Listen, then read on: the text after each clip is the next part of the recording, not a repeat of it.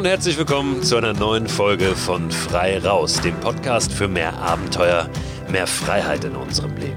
Ich bin Christo Förster und ich verrate dir in der heutigen Folge, was es mit dem Phänomen der Rucksackboote oder der Packrafts auf sich hat. Was sind das für Dinge und was können wir damit anstellen? Wie können sie unsere Abenteuer, die wir da draußen in der Natur erleben, auch noch ein bisschen aufwerten oder auch die Möglichkeiten, das Spektrum einfach erweitern?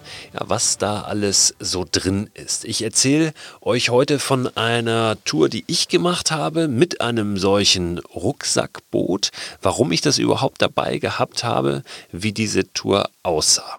Zuallererst möchte ich mich aber jetzt schon bedanken für eure Ideen, die so reinkommen, reintrudeln nach wie vor. Zu meiner Frage von gestern. Was wünscht ihr euch da draußen an touristischen Angeboten, an Infrastruktur für die Abenteuer vor der Haustür? Sind es Biwakplätze, Trekkingcamps?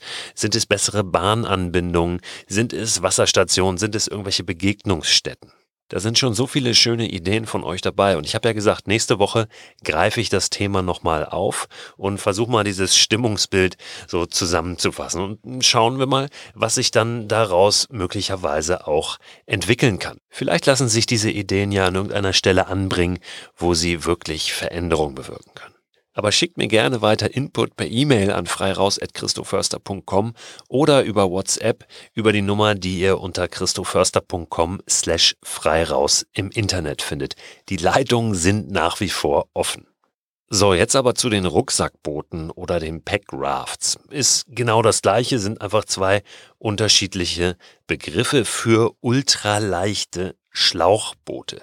Letztlich ist so ein Packraft oder Rucksackboot wirklich genau das, ein ganz, ganz leichtes Schlauchboot. Die Dinger wiegen wirklich nur wenige Kilo, meistens kaum mehr als drei. Aber sie sind viel, viel, viel robuster als so ein Billigschlauchboot, was du vielleicht jetzt im Kopf hast oder vor Augen hast, wenn du so ein Packraft noch nicht in echt gesehen hast. Mit einem guten Packraft kannst du sogar ins Wildwasser. Da gibt's dann extra so Spritzdecken noch für oben drüber, dass das Wasser von oben nicht reinkommt. Aber das ist durchaus denkbar mit so einem Boot. In der Regel ist das Einsatzgebiet aber eher das, was ich eingangs beschrieben habe, also zu Fuß unterwegs zu sein und sich die Möglichkeit eben zu bewahren oder zu eröffnen, auch Gewässer überqueren zu können, also dort nicht anhalten oder stoppen zu müssen, sondern einfach kurz das Boot aufpumpen und dann drüber fahren, danach wieder das Boot zusammenpacken in den Rucksack und weiter wandern. Natürlich kannst du auch durch ein Gewässer schwimmen, wenn du zum Beispiel wasserdichte Packsäcke dabei hast, wo du ja, dein Gepäck drin verstauen kannst und gleichzeitig noch ein bisschen Luft einschließen, damit die schwimmen. Dann kannst du die hinterherziehen durch ein Gewässer, schwimmend. Oder du baust dir, wie ich es auch schon berichtet habe, wie ich es mal gemacht habe, mit einem Freund in der Eifel, du baust dir ein Floß für dein Gepäck. Das ist natürlich alles ein bisschen aufwendiger. Wenn du so ein Packraft dabei hast, bist du einfach wahnsinnig flexibel. Jetzt habe ich eben in so einem Nebensatz gesagt, dann pumpst du das Ding auf und fährst über das Gewässer. Wie pumpst du das denn eigentlich auf? Denn eine Pumpe willst du ja nicht auch noch zusätzlich mitschleppen. Und da ist das System bei diesen Packrafts in der Regel so, dass du eine Art Sack dabei hast, mit dem du Luft einfangen kannst.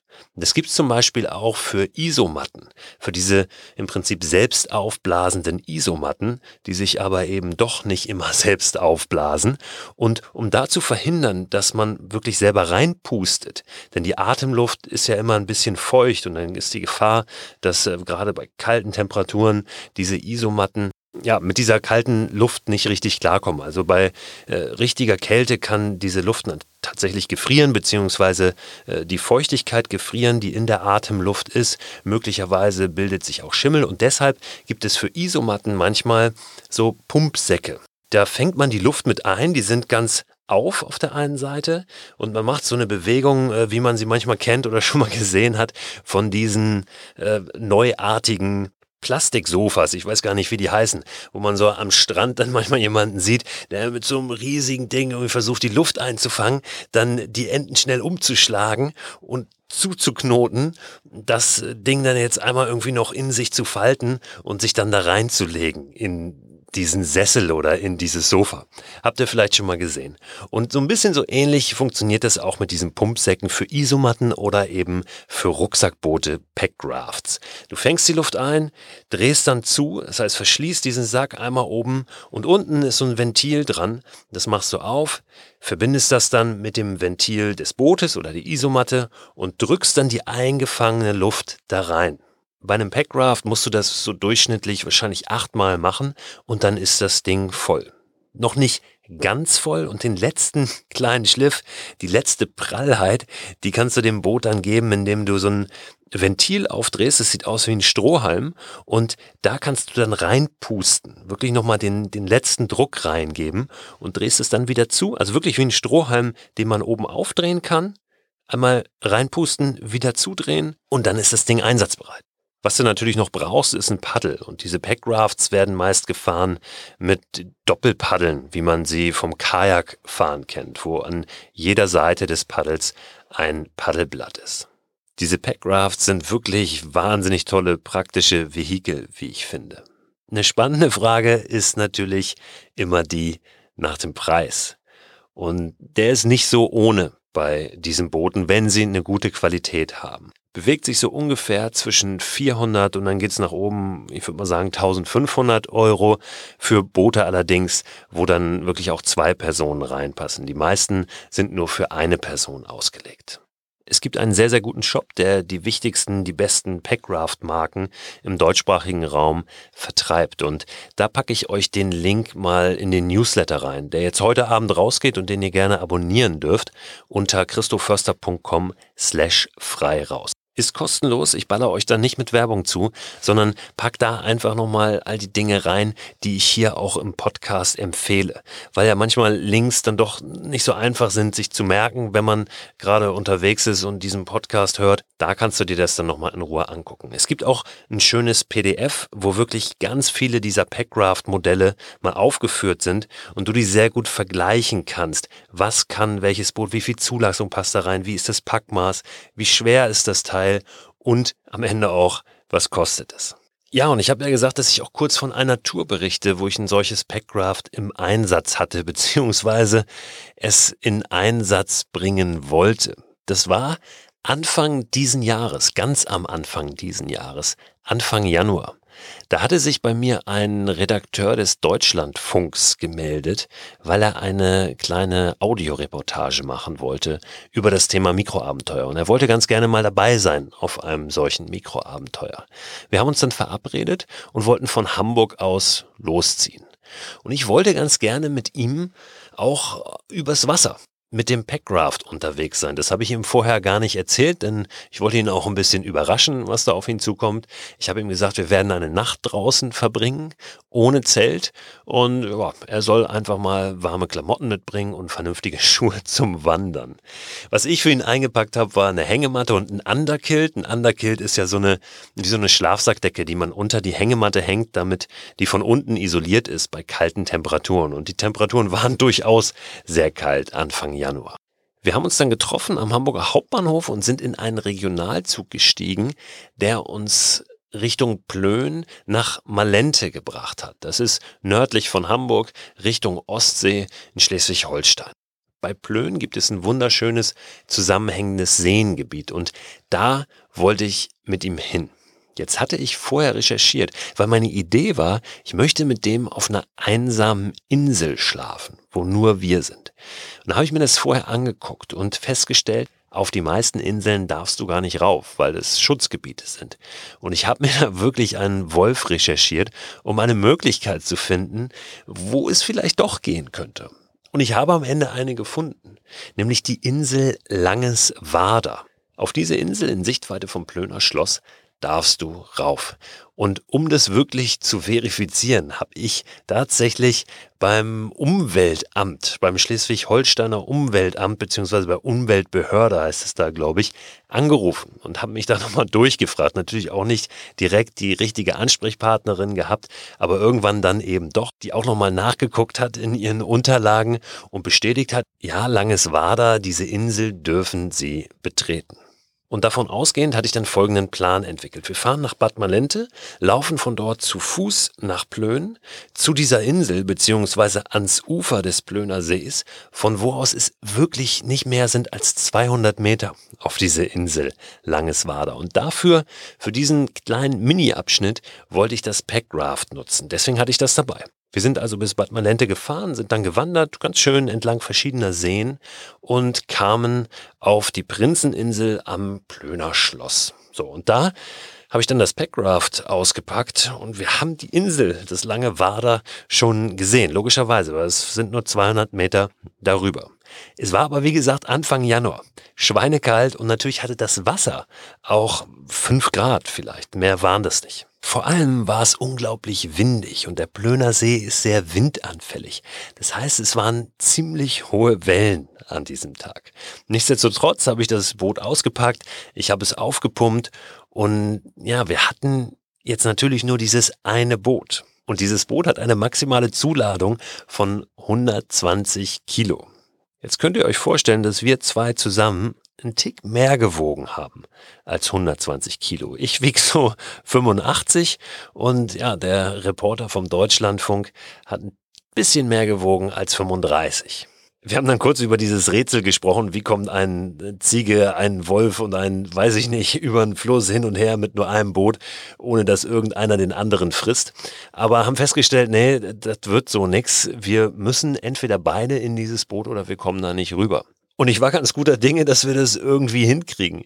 Und dann haben wir uns in dieses Boot gesetzt und irgendwie da beide Platz gefunden. Der Reporter war völlig fertig mit den Nerven. Das war nämlich nicht so ein Outdoor-Typ. Der hat auch noch nie unter freiem Himmel geschlafen. War eher so ein Großstadt-Medienmensch, kann man vielleicht sagen. Ja, und ich habe uns dann so ein paar Meter auf diesen See rausgepaddelt, aber festgestellt, ey, das ist so vorbestimmt, dass wir hier untergehen, dass wir hier kentern mit dem Ding. Das macht keinen Sinn. Denn wenn wir das tun, wenn wir hier reinkippen, wenn uns das Wasser da rein schwappt, was es schon getan hatte, so ein bisschen, wenn wir da richtig mal einen Schwung reinkriegen, dann sinken wir mit dem Ding und dann ist es richtig, richtig kalt und natürlich saugefährlich. Der Reporter hatte noch sein Equipment dabei, natürlich sein Mikrofon, hat gute Miene zum bösen Spiel gemacht, aber ehrlich gesagt äh, ging dem ganz schön die Düse und ich habe das dann abgebrochen. Ich habe gesagt, pass auf, wir, wir kommen hier nicht rüber, das macht keinen Sinn. Und dann sind wir umgedreht, dann sind wir wieder ausgestiegen und haben das Boot wieder zusammengepackt. Dann galt es, einen anderen Schlafplatz zu finden und das haben wir. Wir haben wunderbar geschlafen in der Nacht, unsere Hängematten aufgehängt zwischen zwei Bäume, auch direkt am Ufer des Plöner Sees mit Blick auf das Schloss, sind am frühen Morgen dann am nächsten Tag nochmal in dieses eiskalte Wasser gesprungen, um uns frisch zu machen und haben kurz darüber nachgedacht, ob wir nicht einfach hätten schwimmen sollen zu der Insel. Aber ganz ehrlich, auch das hätte nicht wirklich funktioniert. Eine Nacht auf einer einsamen Insel im Plöner See ist also nach wie vor offen für mich und den Reporter vom Deutschlandfunk. Hätten wir an dem Tag nicht so einen Wind gehabt und solche Wellen, dann wäre das sogar mit diesem Packraft gegangen. Auch wenn es nur ein Ein-Mann-Boot war, auch wenn es nur eine Zuladung von 120 Kilo hat, da wären wir beide rübergekommen, hundertprozentig. Es waren leider die Wellen, es war leider der Wind, der uns einen Strich durch die Rechnung gemacht hat. Grundsätzlich bin ich aber total überzeugt von diesen Packrafts. Ich habe es danach auch immer mal wieder eingesetzt. Gerade jetzt vor ein paar Tagen habe ich es verliehen an einen Freund, der mit seinem Sohn los wollte am Wochenende ein bisschen paddeln und äh, der ist auch total begeistert von diesem Teil. Also, schau doch mal, ob das möglicherweise auch was für dich ist, so ein Packraft, ein Rucksackboot. Wie gesagt, weitere Infos dazu gibt's in dem Newsletter zu diesem Podcast. Und ich habe jetzt hier noch einen Buchtipp, beziehungsweise zwei Buchtipps sind's eigentlich.